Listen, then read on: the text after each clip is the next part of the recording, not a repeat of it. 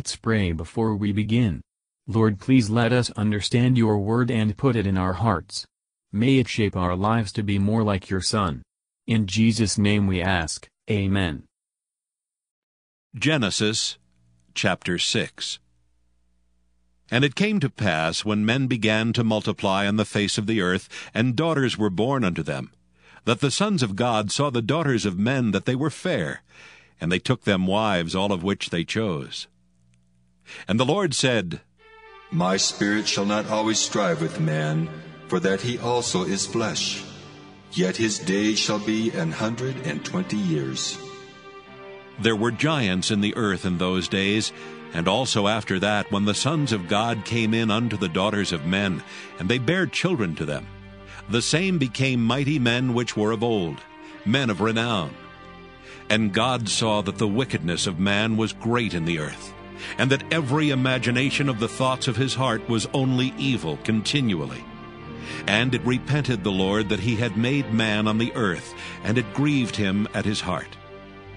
And the Lord said, I will destroy man whom I have created from the face of the earth, both man and beast, and the creeping things and the fowls of the air, for it repenteth me that I have made them. But Noah found grace in the eyes of the Lord. These are the generations of Noah. Noah was a just man and perfect in his generations, and Noah walked with God. And Noah begat three sons, Shem, Ham, and Japheth. The earth also was corrupt before God, and the earth was filled with violence. And God looked upon the earth, and behold, it was corrupt, for all flesh had corrupted his way upon the earth.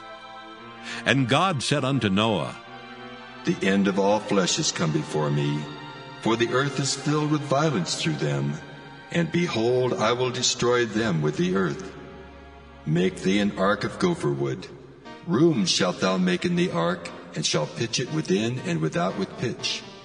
And this is the fashion which thou shalt make it of. The length of the ark shall be three hundred cubits, the breadth of it fifty cubits, and the height of it thirty cubits. A window shalt thou make to the ark, and in a cubit shalt thou finish it above, and the door of the ark shalt thou set in the side thereof, with lower, second, and third stories shalt thou make it. And behold, I, even I, do bring a flood of waters upon the earth, to destroy all flesh wherein is the breath of life from under heaven, and everything that is in the earth shall die. But with thee will I establish my covenant, and thou shalt come into the ark, thou, and thy sons and thy wife, and thy sons' wives with thee. And of every living thing of all flesh, two of every sort shalt thou bring into the ark to keep them alive with thee. They shall be male and female, of fowls after their kind, and of cattle after their kind, of every creeping thing of the earth after his kind. Two of every sort shall come unto thee to keep them alive. And take thou unto thee of all food that is eaten, and thou shalt gather it to thee, and it shall be for food for thee and for them. Thus did Noah. According to all that God commanded him, so did he. Matthew Henry Commentary on Genesis chapter six. Verses one to seven. The most remarkable thing concerning the old world is the destroying of it by the deluge, or flood. We are told of the abounding iniquity of that wicked world, God's just wrath, and his holy resolution to punish it. In all ages there has been a peculiar curse of God upon marriages between professors of true religion and its avowed enemies. The evil example of the ungodly party corrupts or greatly hurts the other. Family religion is put an end to, and the children are trained up according to the worldly maxims of that parent who is without the fear of God. If we profess to be the sons and daughters of the Lord Almighty, we must not marry without his consent.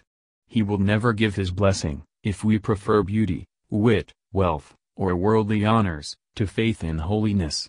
The Spirit of God strove with men, by sending Enoch, Noah, and perhaps others, to preach to them, by waiting to be gracious, notwithstanding their rebellions, and by exciting alarm and convictions in their consciences.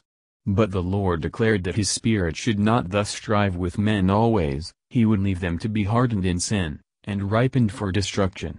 This he determined on, because man was flesh, not only frail and feeble, but carnal and depraved, having misused the noble powers of his soul to gratify his corrupt inclinations.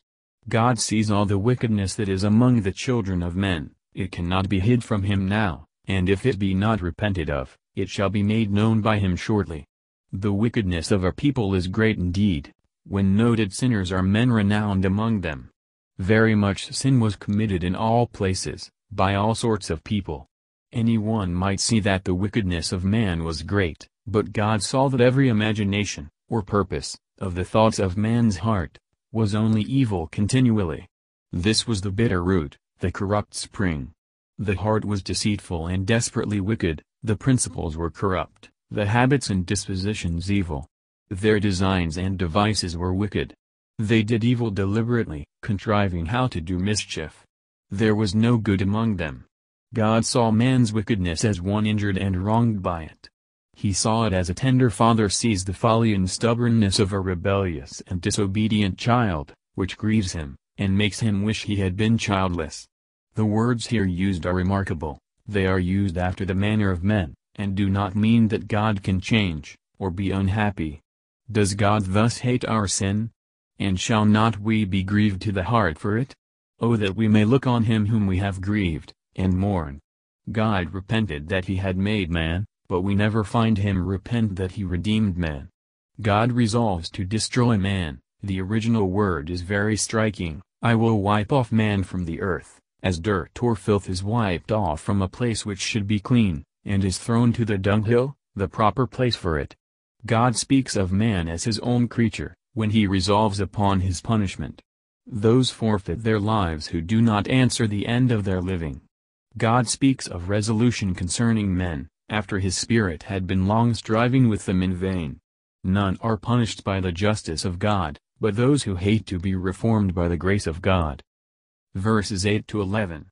Noah did not find favor in the eyes of men, they hated and persecuted him, because both by his life and preaching he condemned the world. But he found grace in the eyes of the Lord, and this made him more truly honorable than the men of renown.